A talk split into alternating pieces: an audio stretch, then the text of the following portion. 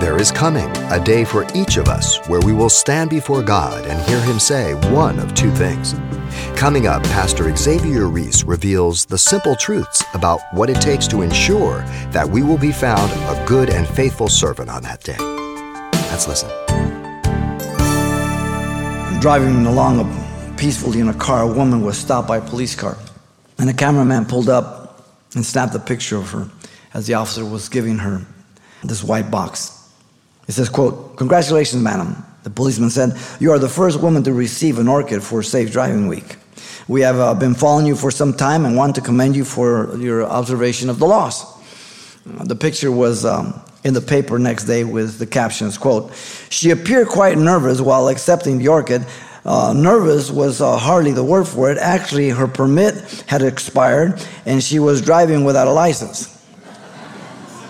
now, you're not going to have to worry about mistakes like this in the Bema Seat of Christ.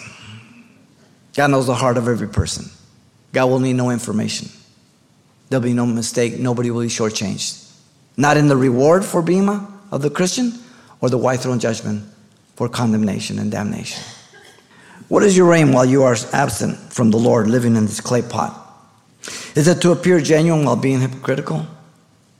And don't get me wrong, we all fall short. But there's a difference between missing the mark and just shooting anywhere. Is it to please yourself rather than pleasing the Lord or others?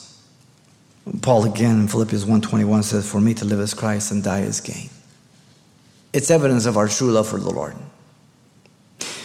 What are you doing as part of the body of Christ, the church? Are you using your gifts? Are you involved in ministry? Are you serving others? Are you growing, maturing, developing in the Lord? How far have you come from when God saved you? Hmm.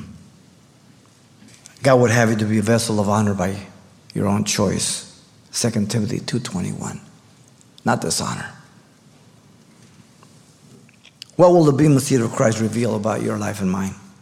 Will it reveal that many, if not most of the things we have done are good for nothing in the sight of God? Suffering the loss of reward. Don't get me wrong, you can suffer everything, you're still saved. It's not for sin, for reward, but why would we want to spit in God's face when He wants to reward us? Will it reveal that many, if not most of the things that uh, we have done, are good and excellent in the sight of God? Will it reveal that as Christians, we live for ourselves rather than the will and purposes of God? You see, a life that is not in service to God may be a saved one, but it's a wasted life because of the potential we have in Christ. This is what you want to hear. This is what I hope to hear. Well done, thou good and faithful servant. You've been listening to Simple Truths with Pastor Xavier Reese, a daily devotional of the enriching and precious truths found in God's Word.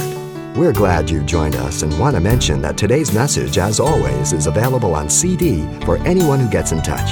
To make your request, give us a call at 800 651 8352.